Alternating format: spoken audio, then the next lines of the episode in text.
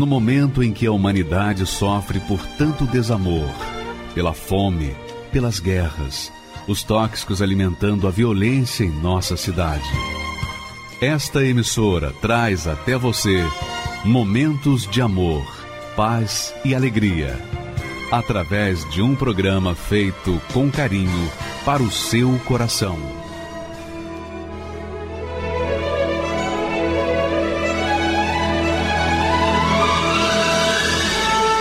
E agora, com você, a Palavra Amiga do Bispo Macedo.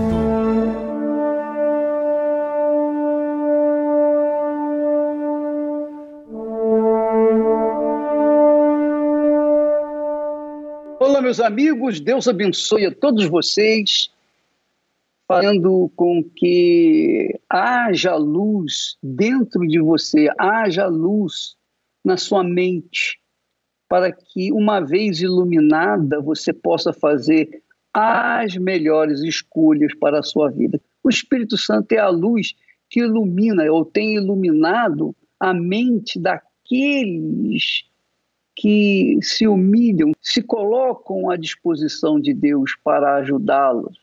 Pessoas que dizem, oh, meu Deus, eu não sei, eu não te conheço, não sei como o Senhor é, mas se o Senhor existe, me dá uma luz, me dá uma direção, me dá uma orientação. Pronto, é suficiente para começar uma vida nova com essa criatura, porque a partir de então ela nunca mais vai querer abandonar essa luz. Você sabe que o ser humano sofre, ele sofre não é porque ele nasceu para sofrer, não é isso. O ser humano sofre por quê? Porque ele nasce num mundo da separação de Deus. As pessoas nascem separadas de Deus. E por conta disso, elas sofrem. Porque quando a pessoa vive em comunhão com Ele, quando a pessoa vive numa aliança com Ele, então elas começam a viver uma vida nova. Olha só o que, que o profeta Isaías fala a respeito. Deus fala através do profeta Isaías um recado para todo ser humano, sem distinção, sem exceção, sem qualquer divisão.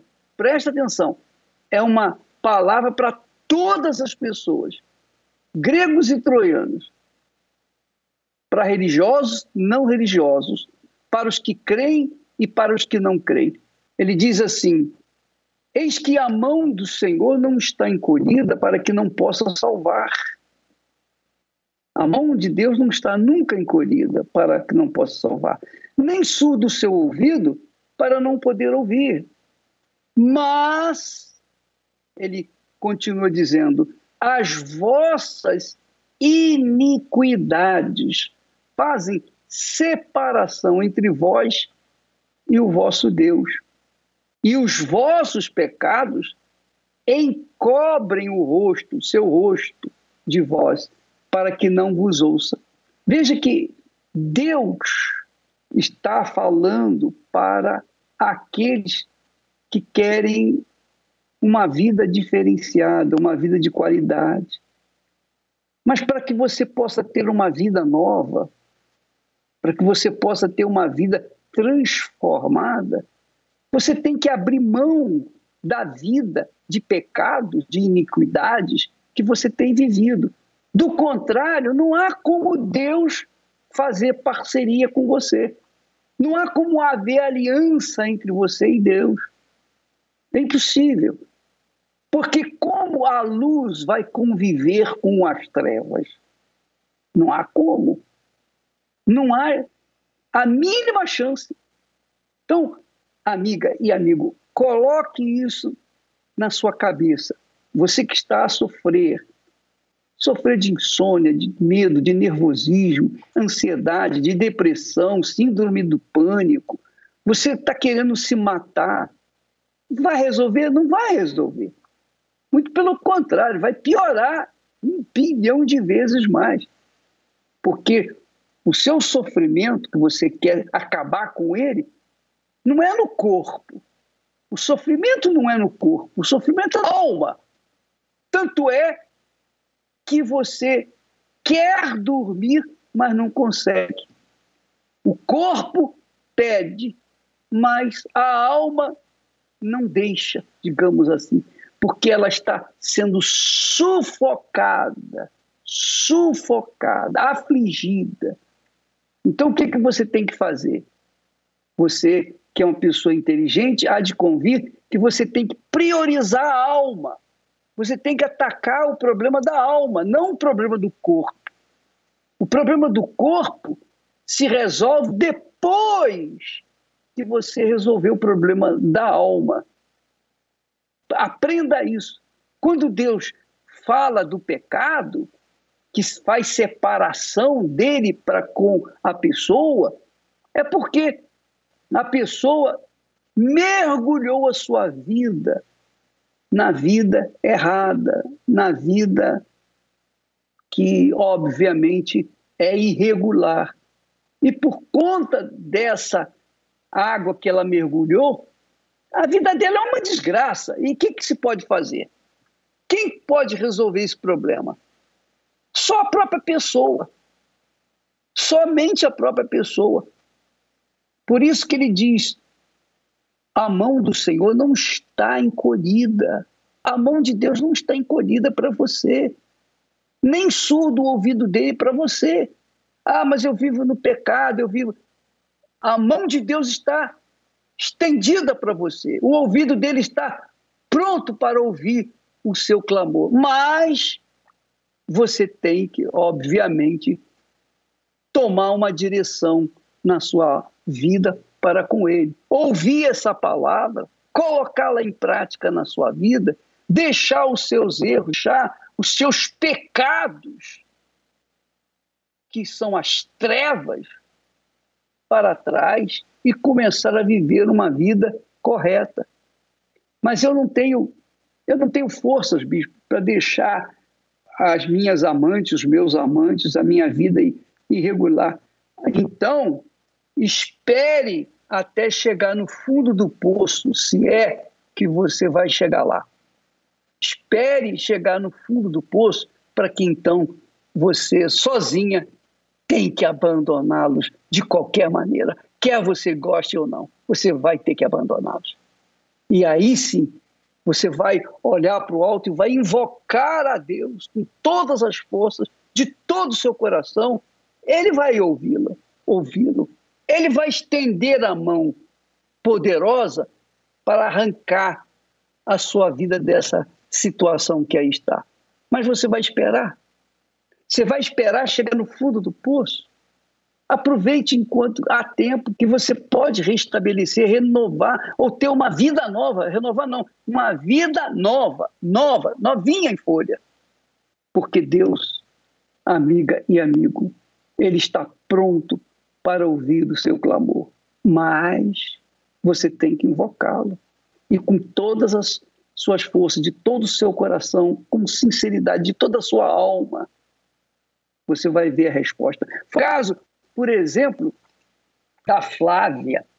A Flávia, ela era depressiva. Vivia uma vida, só quem é depressivo sabe. Mas ela vivia uma vida desgraçada. Vivia uma vida fadada à morte, ao suicídio. Mas um dia ela ouviu a voz de Deus.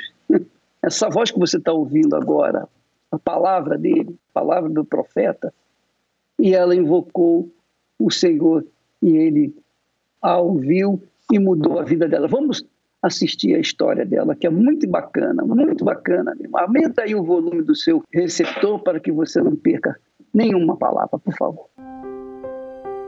Meu pai traía muito minha mãe e sempre tinham muitas brigas. E meu pai ameaçava de ir embora. E eu, pequena, e eu ouvia aquilo. Meu nome é Flávia Clévia, tenho vinte e nove anos e eu sou enfermeira. E eu fui crescendo uma filha rebelde, brigava muito na escola e aquela ferida ficou. Eu tinha a dor do abandono que eu vim descobrir já bem tarde. E na minha adolescência eu comecei a desencadear crises de pânico e ansiedade. Minhas crises de ansiedade me davam a vontade de chorar. Eu chorava a tarde toda, uma tarde completa, tipo de uma da tarde às cinco da tarde. Era uma dor na alma, um vazio, uma angústia e eu só queria morrer. Eu orava, eu, eu rezava, na verdade, porque era o que eu sabia. Eu rezava, pedia para Deus tirar aquilo de mim, mas não saía, não passava do teto. E aquela dor, ela foi ficando cada vez pior, aquela dor na alma. Tentei ir no psicólogo, ele me falou que era trauma já na minha infância, o casamento dos meus pais me gerou aquilo. Aí eu tentei fazer terapia, não deu muito certo e foi piorando as crises, porque começou com ansiedade e depois foi para a crise de pânico. E dava taquicardia, a sensação que o você não sente seu corpo, então assim, são os sintomas que você perde totalmente o controle do seu corpo. E aí eu comecei a fazer terapia, não deu certo, comecei nos remédios, mas eu era muito resistente a tomar remédio, eu não aceitava. Procurei em algumas religiões e me falaram que era meu karma, era o meu destino, e eu falava, meu Deus, como é que eu vou me conformar se eu não pedir para vir ao mundo e ter esse sofrimento? Nem pedir para ter o pai que eu tenho, a família que eu tenho. Porque assim, eu tenho muita raiva dele, porque ele traía minha mãe e ela não merecia. Quando eu comecei com as crises mais profundas, eu não saía de casa. E minha mãe já falou assim, ai, toma remédio. Aí eu fiz uma consulta e o médico mandou tomar uma medicação que era nova no mercado e que não ia me deixar viciada, que ia ser por um tempo. Mas se eu não tomasse o remédio, eu ia encaminhar para uma depressão. Porque ele me falou, você está no início de uma depressão. E aí eu tomei por seis meses as medicações que ele me mandou, mas eu era uma pessoa que eu não sentia nada, eu não sentia raiva, eu não sentia tristeza, porque ele inibia todos os tipos de sentimentos. E a minha vida social eu não conseguia mais é, socializar, porque antes eu tentava um refúgio nas amizades, nas bebidas, estudar, só que eu cheguei em um momento que eu não conseguia mais fazer nada disso. Então, o meu refúgio era ficar só em casa e eu não conseguia ficar sozinha e nem dormir sozinha. Então, eu dormia com minha mãe. E você não sabe o que fazer, você não tem para onde ir, o remédio ele não fazia mais o efeito que ele fazia antes e você não tem para onde correr. Então, aquilo ali foi o meu fundo de poço, onde eu chorava como se eu, alguém tivesse morrido. Com algumas medicações, inibiu por um tempo, só que crise elas vão e voltam. E aí, nesse, no intervalo de uma estabilidade emocional com algumas medicações, eu fui evangelizada na rua, só que eu tinha acabado de mudar. E eu não sabia onde era a igreja. E aí, quinze dias depois, Deus usou minha vizinha e me chamou para ir conhecer um casal de obreiros que era o irmão dela. E aí eu fiquei curiosa, obreiro? Aí eu fui. Quando eu cheguei lá, eles me evangelizaram e eu vi Deus na vida dela, na vida dele, como ele falava assim de um Deus que eu não conhecia. E aí ela falou, eu tinha ansiedade, ela falou toda a história dele, ela falou, Deus cura. E ela me fez um convite num sábado, aí no domingo eu comecei na igreja, cheguei na igreja, eu não entendi nada do que o pastor falava. Mas eu fui. Quando eu vi o pastor falando de Deus, eu falei, meu Deus, é disso que eu preciso. E aí foi onde eu comecei, na quarta, num domingo, comecei a frequentar as reuniões de sexta-feira. E aí o pastor falou sobre o perdão, que eu tinha que perdoar. E para Deus me perdoar, primeiro eu tinha que perdoar quem me ofendeu, que era a minha maior resistência, perdoar meu pai. E eu falei, meu Deus, pastor, como é que eu vou perdoar uma pessoa que minha vida toda? Ele falou, você vai perdoar. E aí eu liguei para ele, pedi perdão, porque minha vida toda foi guardar uma mágoa. Mas eu consegui perdoar, consegui limpar o meu coração de tudo, porque no fundo eu também não era uma pessoa tão boa como a gente se julga. E depois do perdão, eu fui buscar o Espírito Santo. E aí o pastor uma quarta-feira pregou: se prepara, porque domingo você não pode mais aceitar sair daqui sem o Espírito Santo. E do jeito que o pastor pregou, eu fiz. Eu me preparei no sábado, preparei a minha melhor roupa, cheguei na igreja cedo, escutei atentamente a pregação e na hora da busca ele veio. E aí eu recebi o Espírito Santo, aquele gozo na alma, aquela alegria, aquela paz, que só quem tem um encontro com Deus sabe explicar. Aquela ferida ela já não mais existia, aquele vazio onde eu tentava preencher com estudos, com amigo, com bebida, Deus transformou. Deus não melhorou minha vida, Ele transformou. Primeiro veio a paz, consegui dormir, ter paz interior, alegria, veio a mansidão, veio o domínio próprio, porque antes eu tentava pelo menos ser uma pessoa educada com o meu próximo, mas nem isso eu conseguia, porque eu vivia uma vida tão amargurada, eu vivia tão triste, que tudo que eu falava era para ferir as pessoas, as pessoas nem tinham culpa do que eu passava. Eu era uma pessoa difícil de se conviver, devido à minha infância traumática. E depois disso, Deus curou. Então, assim, minha vida foi totalmente transformada pelo Espírito Santo. Tudo que um dia eu busquei no mundo é, e não achei, me frustrando, Deus me deu na presença dEle, através do Espírito Santo.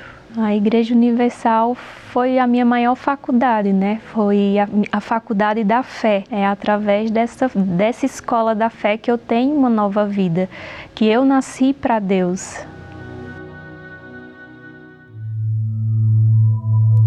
Existem feridas que são remediáveis. Porém, existem aquelas que nem o tempo, carinho ou remédio conseguem curar. Essas são as feridas internas, causadas por uma traição, um abuso, uma perda, uma decepção. Você já tentou de várias formas encontrar a cura, mas parece que nada é capaz de cicatrizá-las. Qual é a solução para tamanha dor? Se você deseja a cura completa para o seu interior, prepare-se para o encontro que irá transformar a sua vida.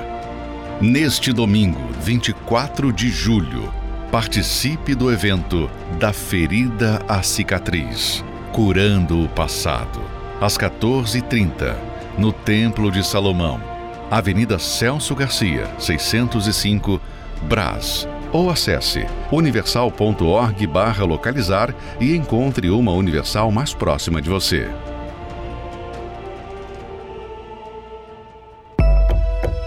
Eu comecei a frequentar baile funk, baile de rua. E aí, aos meus quinze anos de idade, eu conheci o pai da minha filha. Eu fazia dele o meu tudo, e ele acabou sendo morto. Me chamo Karen Camila.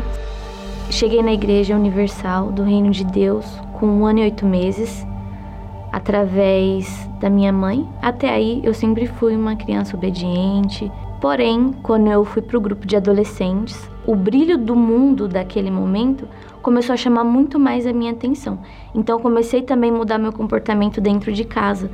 Eu já comecei a responder à minha mãe, não obedeci ela tanto como antes. Comecei a não ir mais junto com ela. Quando ela me chamava, eu não queria ir mais. Eu falava para minha mãe que eu ia dormir na casa da minha prima para assistir filme. E nisso a gente saía escondido. Quando eu comecei a sair, eu comecei a frequentar baile funk, baile de rua. A primeira coisa que eu fiz foi conhecer o lança-perfume. Eu comecei a gostar daquilo. Passou um tempo, eu já estava viciada em bebida e conheci o cigarro. Fumava escondida também. Tudo que eu fazia era escondido da minha mãe. E aí, aos meus quinze anos de idade, já não estava mais frequentando a igreja, já estava com a cabeça virada, viciada em bebida, porque eu saía todo final de semana. Eu conheci o pai da minha filha. Eu bebia muito mais junto com ele, com as amizades. Comecei a, a fumar maconha. Por eu ser muito nervosa, eu usava aquilo para me acalmar. E sem perceber, eu já estava viciada também. Passou algum tempo, eu engravidei. E o relacionamento já não estava indo bem. Mas mesmo assim, eu continuei porque eu fazia dele o meu tudo. E ele acabou sendo morto.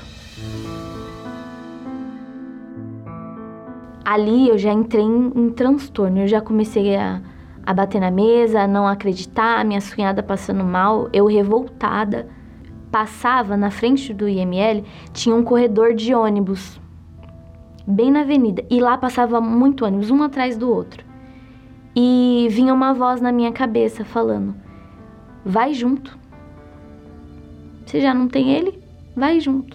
E a minha cunhada que estava comigo, ela percebeu que eu estava andando para essa avenida e ela puxou meu braço e olhou para mim e falou assim, você está doida?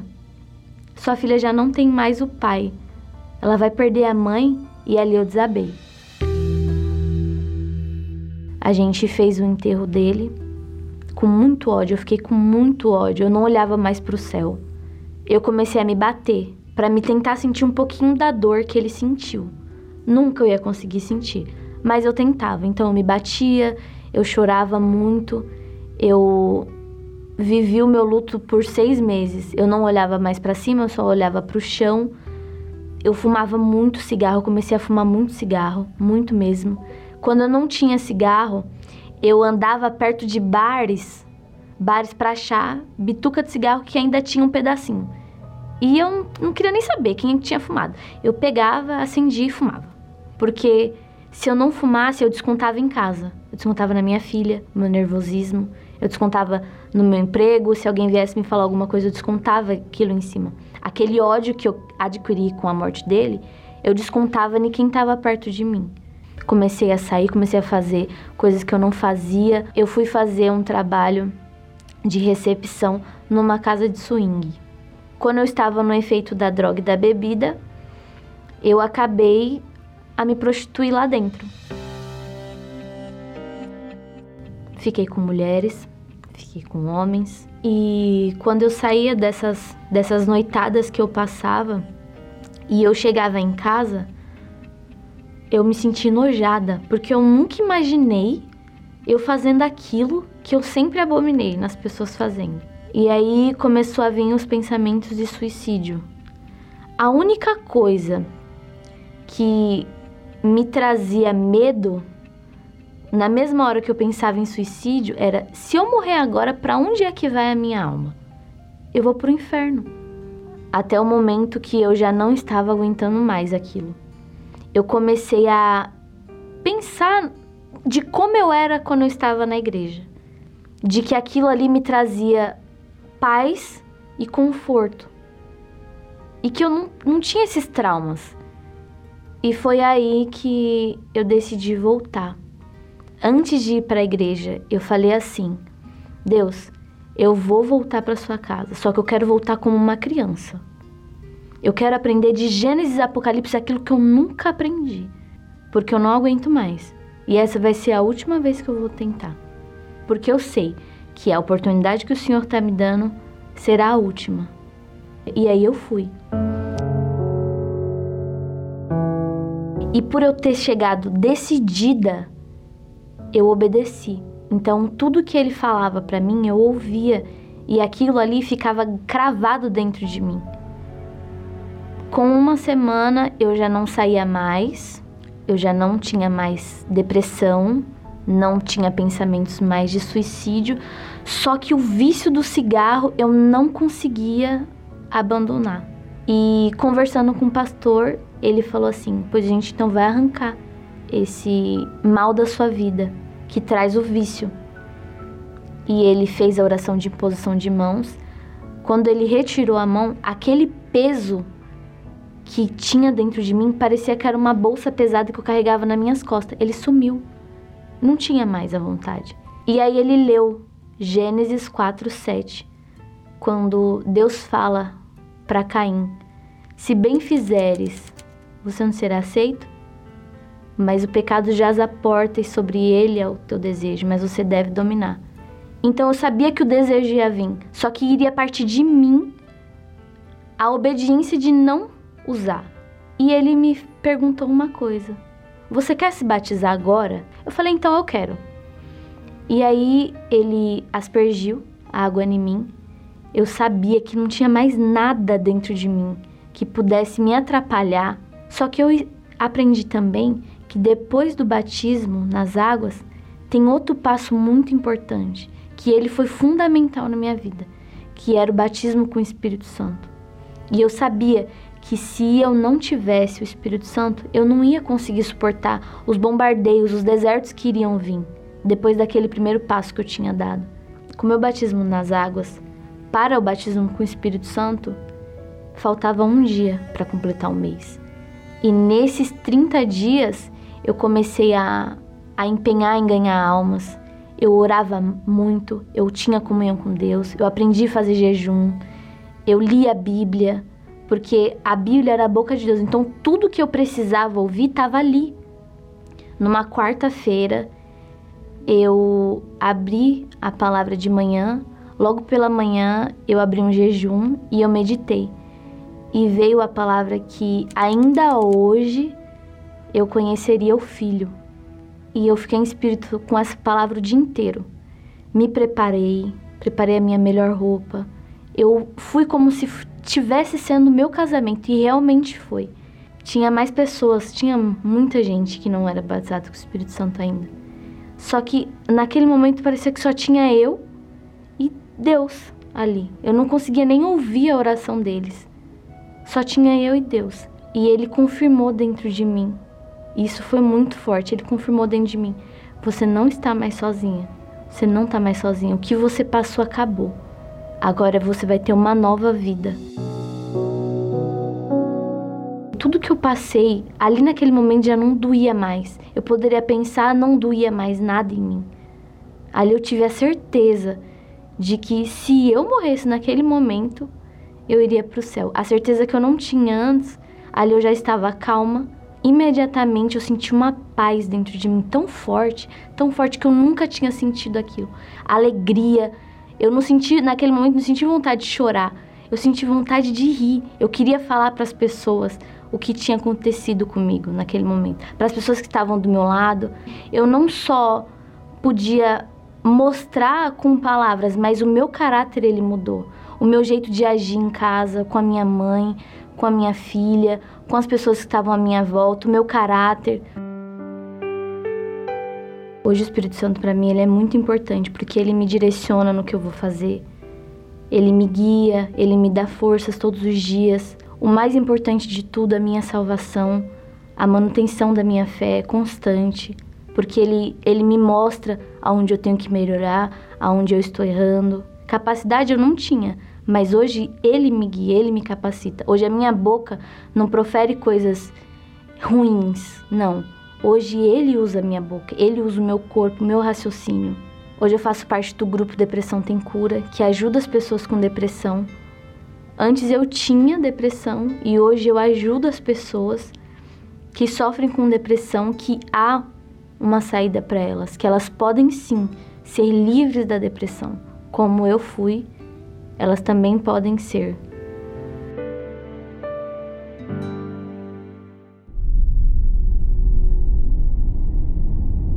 Esta foi a primeira separação que houve em todo o universo. A luz das trevas. E desde então, esta prática, usada pelo próprio Deus, se fez e se fará presente até a consumação dos séculos. Em toda a criação divina, vemos a marca da separação. Nos céus, na porção da terra, nas espécies, no tempo. tudo refletia a perfeita harmonia entre o Criador e criatura, até que a separação, que exprimia a ordem, se tornou em distanciamento. Nasceu assim o que separou e separa até hoje o ser humano de Deus: o pecado. É difícil desassociar a dor quando se tem um rompimento. Você que já teve que se separar de algo que tanto amava, mesmo sem desejar, sabe exatamente o que é isso. Nunca foi o plano de Deus estar separado da humanidade. No Éden, caminhava junto de Adão e Eva. No deserto, construiu o tabernáculo para estar no meio de seu povo. Enviou profetas. Chega de idolatria! Guardem os seus mandamentos, os seus estatutos e os seus juízos. Sempre tentando trazer a humanidade para junto de si. Até que, por fim, enviou seu próprio filho. E por meio de seu sacrifício, rasgou o véu de alto a baixo, convidando a humanidade para que esteja em unidade com aquele o qual nunca deveria ter se separado. Mas, mesmo assim, a humanidade insiste em se manter distante do Salvador. Não separam suas vidas do pecado e da injustiça. Rejeitam constantemente o convite à santidade. Por isso, o que foi feito no princípio se repetirá também no fim. A separação dos justos e dos injustos, do joio e do trigo.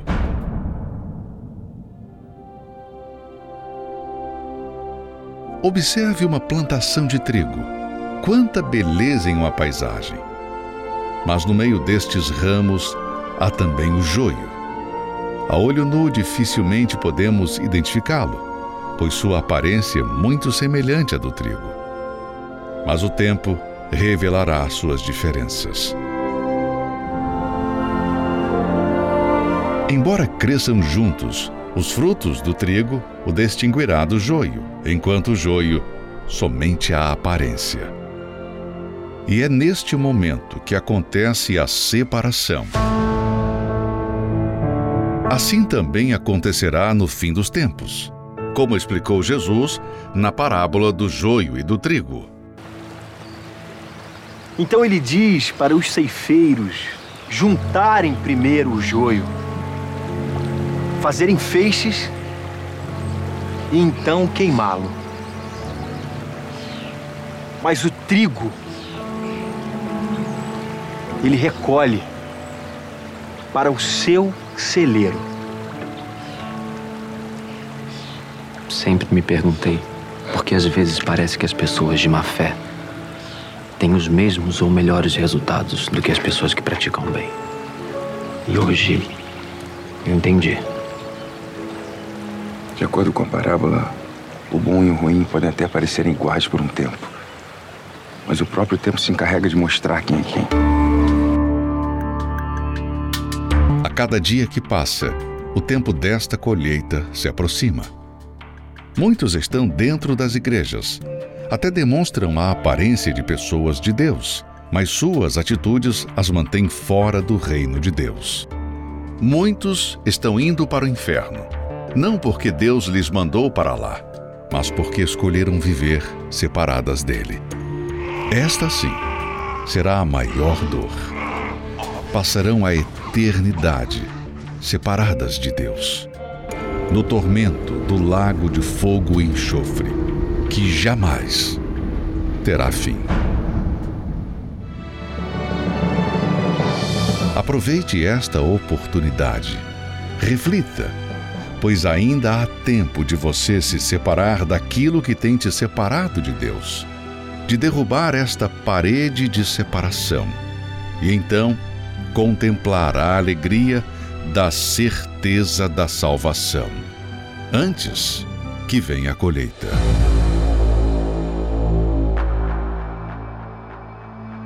Mas as vossas iniquidades fazem separação entre vós e o vosso Deus, e os vossos pecados encobrem o seu rosto de vós, para que não vos ouça.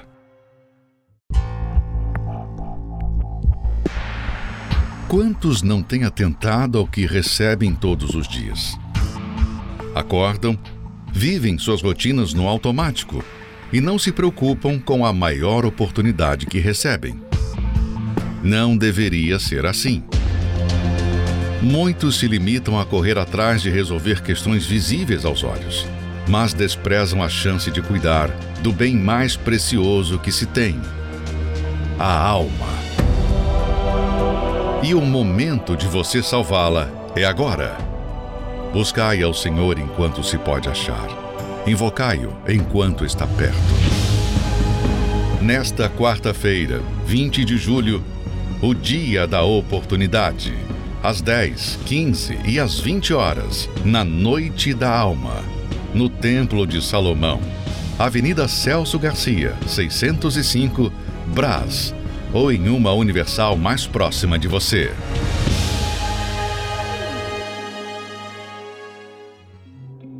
Eu vim de uma família muito pobre do estado do Ceará. E a gente passava muita fome, muita necessidade. Não passar fome de não ter o que comer todos os dias, mas a minha mãe tinha que dividir um ovos para quatro pessoas. Quando eu entrei meus dezesseis anos de idade, eu vim me envolver com a menina. E ali ela veio engravidar. E quando ela engravidou, Ela, os pais delas vieram até a minha casa para me obrigar a casar. E eles vieram para me matar. Na verdade, o pai dela veio armado para me matar dentro da casa da minha mãe. Quando ele já estava preparado para me matar, a esposa dele falou: não, não mata ele não. Não mata ele não, porque o que eu tenho para ele é bem pior do que a morte. Ele vai virar mendigo, ele vai comer lixo.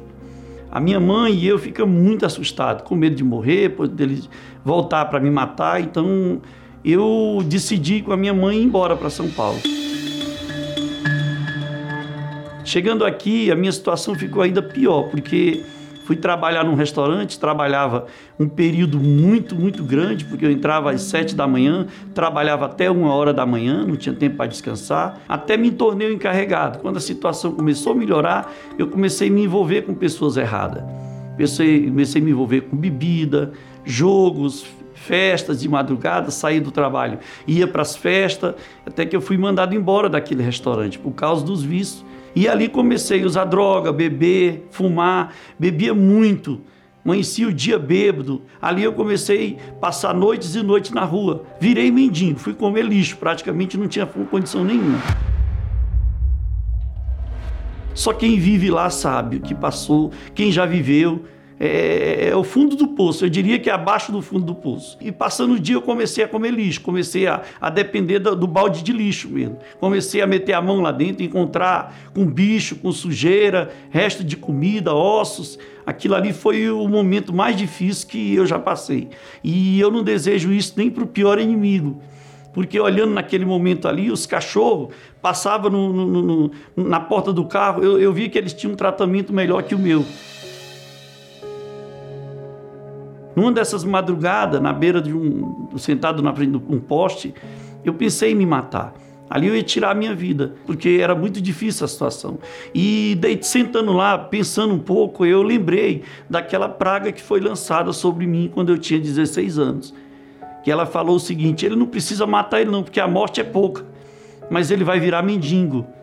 E é exatamente naquela situação que eu me encontrava. Eu sempre culpei a Deus. Por que que Deus não estava me vendo? Mas ali eu fui entender que não era Deus o culpado, mas era eu mesmo, as minhas atitudes que eu tinha tomado, as escolhas que eu tinha feito, e eu comecei a ver de uma maneira diferente dali. E eu dormi. Pela manhã eu só vi uma pessoa me chamando. Ele me chamava e dizia assim: ó, Deus tem um plano na tua vida. Eu falei: que plano? Que plano? Eu preciso comer, eu estou com três dias sem comer.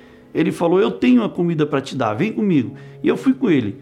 Quando eu cheguei na porta da igreja, eu falei: aqui eu não vou entrar não, porque aqui vocês são ladrão. Ele falou: tá bom, nós somos ladrão, mas o que vamos roubar de você? E ali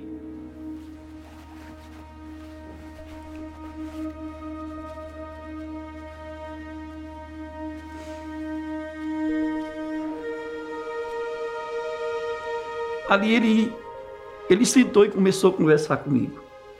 Começou a me atender, começou a me orientar e muito paciente, muito, com muita calma, ele me atendeu e ele falou: eu quero te ajudar. Mas a ajuda eu já tinha recebido ali, porque eu já me senti leve, eu já me senti uma nova... Eu vi uma nova maneira de eu começar a minha vida, porque aquele peso, aquela carga, ela já tinha saído de cima de mim. E eu comecei ali a conversar com ele, ele me orientou com calma, mas eu não, não senti mais vontade do prato de comida, eu senti vontade de lutar. Ali eu saí para lutar, para começar a minha vida de novo. Foi exatamente naquele dia que, que eu, eu, eu tomei uma decisão. Quando eu ouvi a palavra que, que mudou minha vida, que não bastava apenas eu estar dentro da igreja. Eu precisava ter um encontro com Deus. Eu precisava ter um encontro com, com o Deus que, que eu tinha me tirado daquele lixo ali. Eu não tinha visto a, a grandeza de Deus. Até que numa fogueira santa de Israel, a primeira fogueira santa que eu participei, essa, ela, ela, ela, ela, não, ela não mudou a minha vida, mas ela transformou minha, meu, meu ser, o meu íntimo, porque ali minha vida começou a ter uma mudança que eu desafiei a Deus ali no altar. Eu me revoltei fortemente, eu peguei a Bíblia, eu levantei para o céu e eu falei: o que está escrito aqui é apenas palavra ou é verdade? E, e naquela revolta ali, eu tomei decisão de desafiar a Deus, de partir para o tudo ou nada. Coloquei tudo que eu recebi no altar. Eu fiquei sem nada, sem nada, mas quando eu subi naquele altar, que eu coloquei o envelope no altar, quando eu subi ali, eu já não era mais o mesmo homem. Ali o Espírito de Deus se apossou de mim, ali eu tive um encontro. Eu subi um homem ainda do lixo, mas eu disse lá um homem cheio do Espírito Santo, que é a coisa mais forte que aconteceu na minha vida.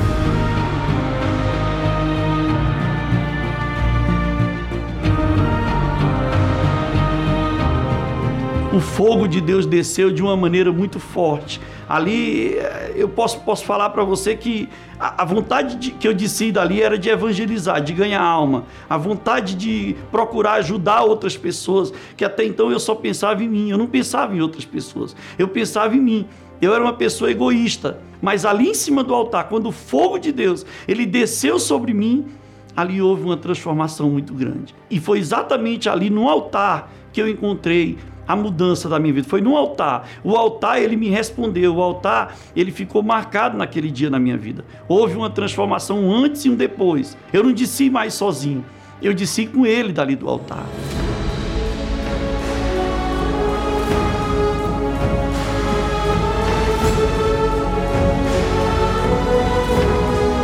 E dali para frente, Deus já me, me, me, ele já me presenteou.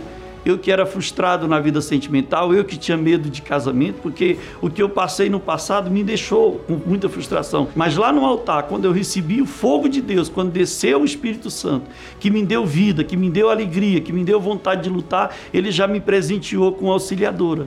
Uma esposa maravilhosa que me acompanha em tudo, que está ao meu lado. Hoje nós estamos casados há dezoito anos, sou muito feliz no casamento. Até então a vida financeira não estava boa. Mas dali para frente ela foi começando, veio outra fogueira santa, a gente se lançou, Deus veio abençoar fortemente, a gente começou do nada, do zero, começamos na panela de casa, fazendo coxinha, fazendo e vendendo, voltava, comprava o material, tornava a fazer de novo, saía de porta em porta até que Deus me mostrou um ponto, pequenininho, um ponto chamado Ponto do Rato. O Ponto do Rato, porque todo mundo que passava ali só via rato ou fazia xixi naquele ponto. Mas eu abri aquele pontinho do nada ali, o Espírito Santo me dando orientação. Foi crescendo, crescendo, até que eu encontrei um ponto maior. Deus mostrou um lugar bacana. Abri lá uma pequena pizzaria. Da pizzaria foi crescendo fortemente. A gente conseguiu abrir o serve-serve também. Temos hoje mais de quarenta funcionários trabalhando com a gente. E Deus tem abençoado fortemente. Temos casa, três carros, moto. Eu não tenho estudo, mas o meu filho estuda na melhor escola particular hoje. Quem era eu? Um morador de rua? Um, um Zé Ninguém? Um, um, um Zé à esquerda? O que Deus fez comigo no altar? O altar ele me deu tudo, o altar não me deve nada. Tudo que Deus me deu foi o altar.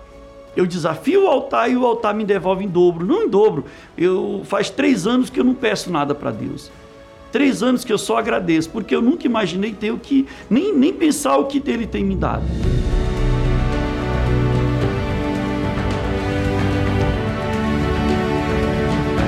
Eu quero agradecer aquele pastor que naquele dia me encontrou lá na praça.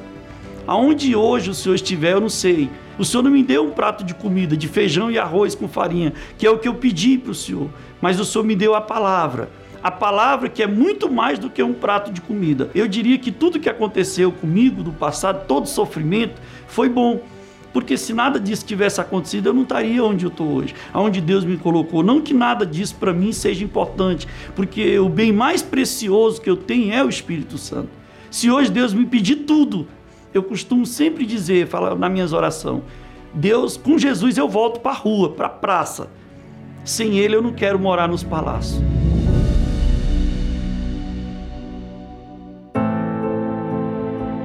Normalmente, veículos de comunicação como rádio, jornais e T V são para a sociedade fontes de informação e entretenimento. Mas é também através destas mídias que muitos encontraram a oportunidade de mudança de vida. Eu queria uma porta, né, para é, para eu achar essa felicidade. Eu falava, a felicidade é uma utopia, porque felicidade não existe. Algumas coisas me auxiliaram a entender que eu estava com depressão, mas não me deram uma solução para a depressão. Isso vai continuar assim? Quando é que isso vai ter um basta? A vida era uma pobreza muito grande, era uma miséria total. Eu conheci a Universal através da televisão. Eu nunca tinha ouvido falar da Universal. Eu estava procurando na rádio alguma coisa para me distrair, porque os pensamentos não me abandonavam. E eu escutei algo diferente, eu parei. Esse algo diferente era um, uma, uma fala. Você está aí sofrendo, gemendo. Prove a Deus.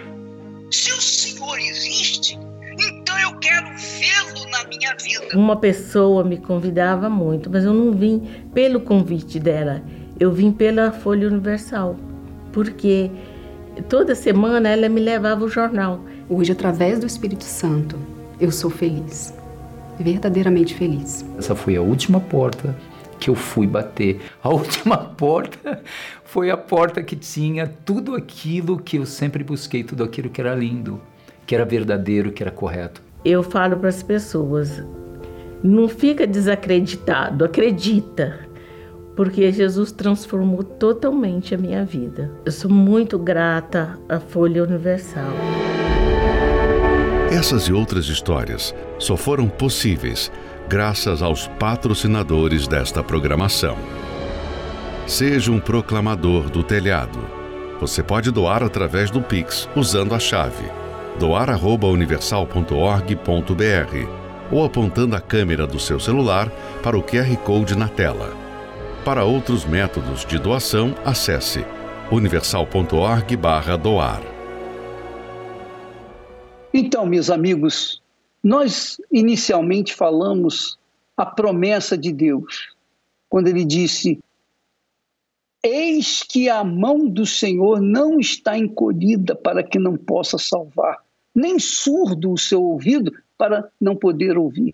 Foi Deus que falou isso através do profeta Isaías. E ele falou isso para você, para mim, para todos os que o invocam. E é isso que nós vamos fazer agora.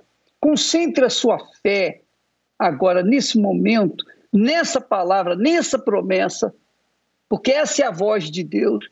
E essa voz vai libertar você aí agora, porque assim como a voz de Deus é poderosa, ela é poderosa para separar o sofrido das suas angústias, dos seus problemas, para separar aqueles que querem daqueles que não querem. Vamos falar com Deus agora, com o Bispo Misael.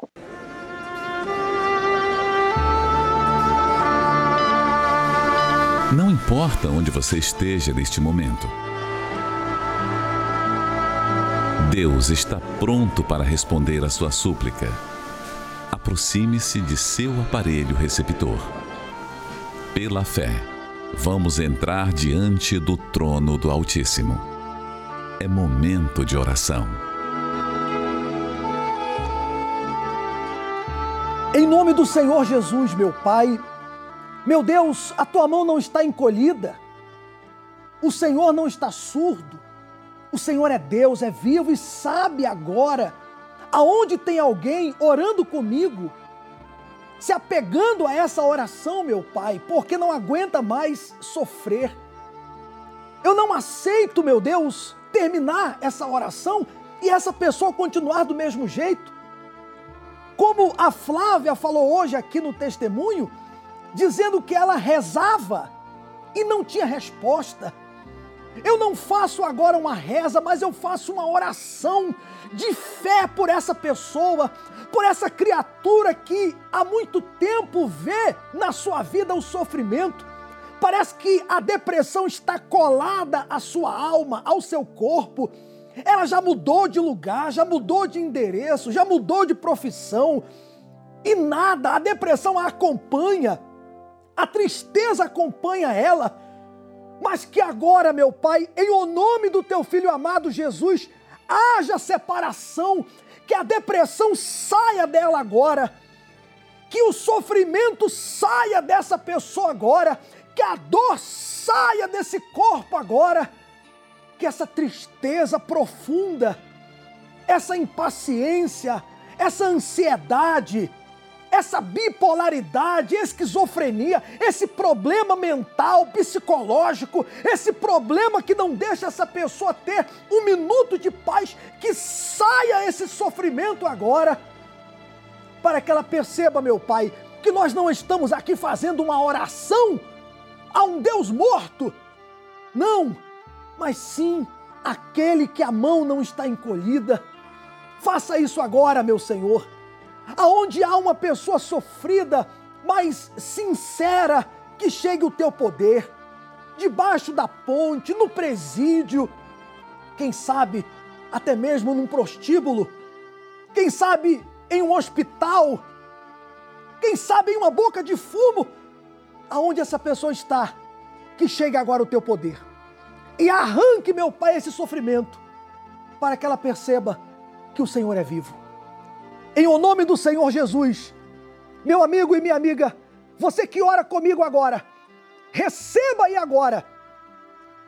Em o nome do Senhor Jesus, eu digo, receba agora a vida, a paz, a saúde. Seja livre agora dessa depressão. Receba agora um toque do meu Deus. O meu Deus chega até aí, aí onde você está, e traz a paz que você precisa. Em nome de Jesus Cristo, feche os seus olhos e receba essa paz. Perceba que a dor, as dores saíram. Perceba que a vontade de se matar saiu. A angústia, a depressão, o luto, a tristeza saiu. Jesus te toca agora. Ó, meu Pai, eu te agradeço porque eu tenho certeza que não será mais igual a vida dessa pessoa depois dessa oração. Consagra o copo com água. Eu oro também pelos proclamadores do telhado, por aqueles que mantêm essa programação no ar, porque se estamos aqui, meu Pai, é porque alguém tem patrocinado. Então, prospera e levanta mais proclamadores do telhado, para que nós possamos continuar avançando e ganhando mais almas para o Teu reino. Todos que creem no poder dessa oração, digam amém e graças a Deus. Graças a Deus. Respire fundo aí, meu amigo. Faça aí agora o que eu estou pedindo. Respire.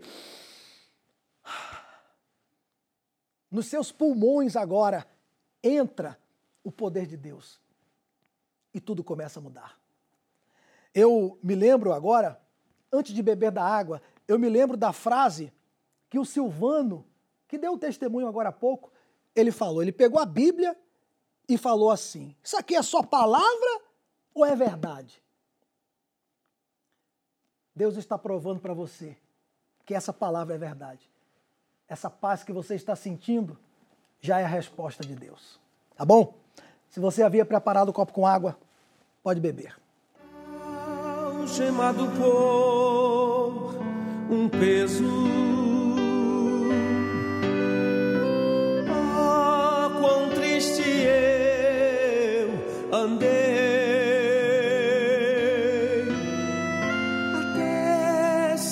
sentir a mão de Cristo. Não sou mais quem eu era, eu sei.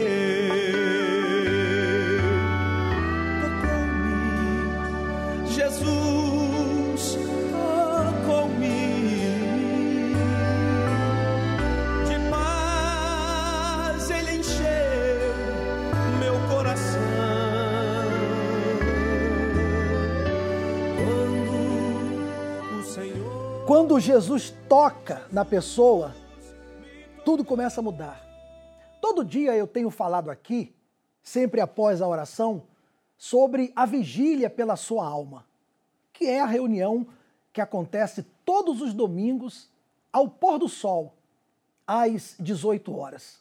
Inclusive, nesse domingo agora, o Bispo Macedo estará realizando essa reunião aqui no Templo de Salomão. E por quê? Porque vigília pela sua alma. Pois é, porque a alma, na verdade, é a raiz.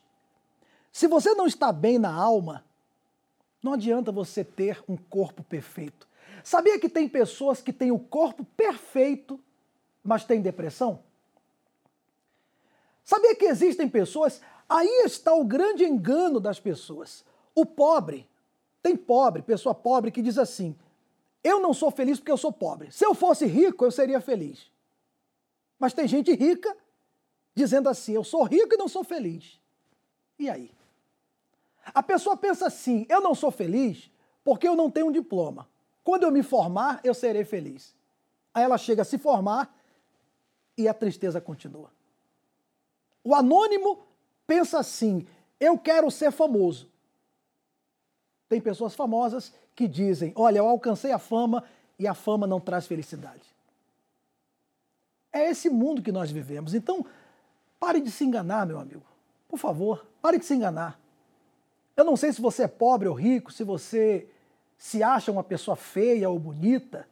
Eu não sei se você tem uma dificuldade, um, quem sabe até uma deficiência física. Eu não sei qual é a sua situação, mas eu só sei de uma coisa.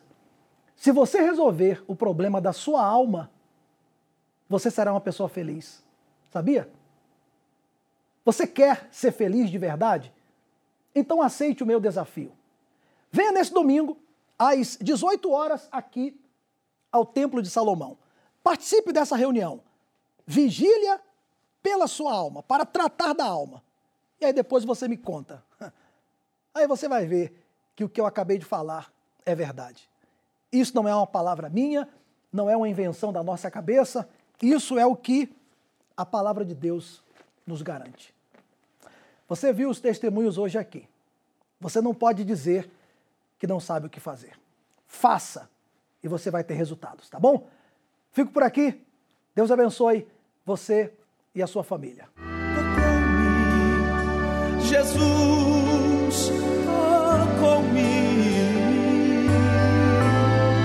De paz ele encheu meu coração.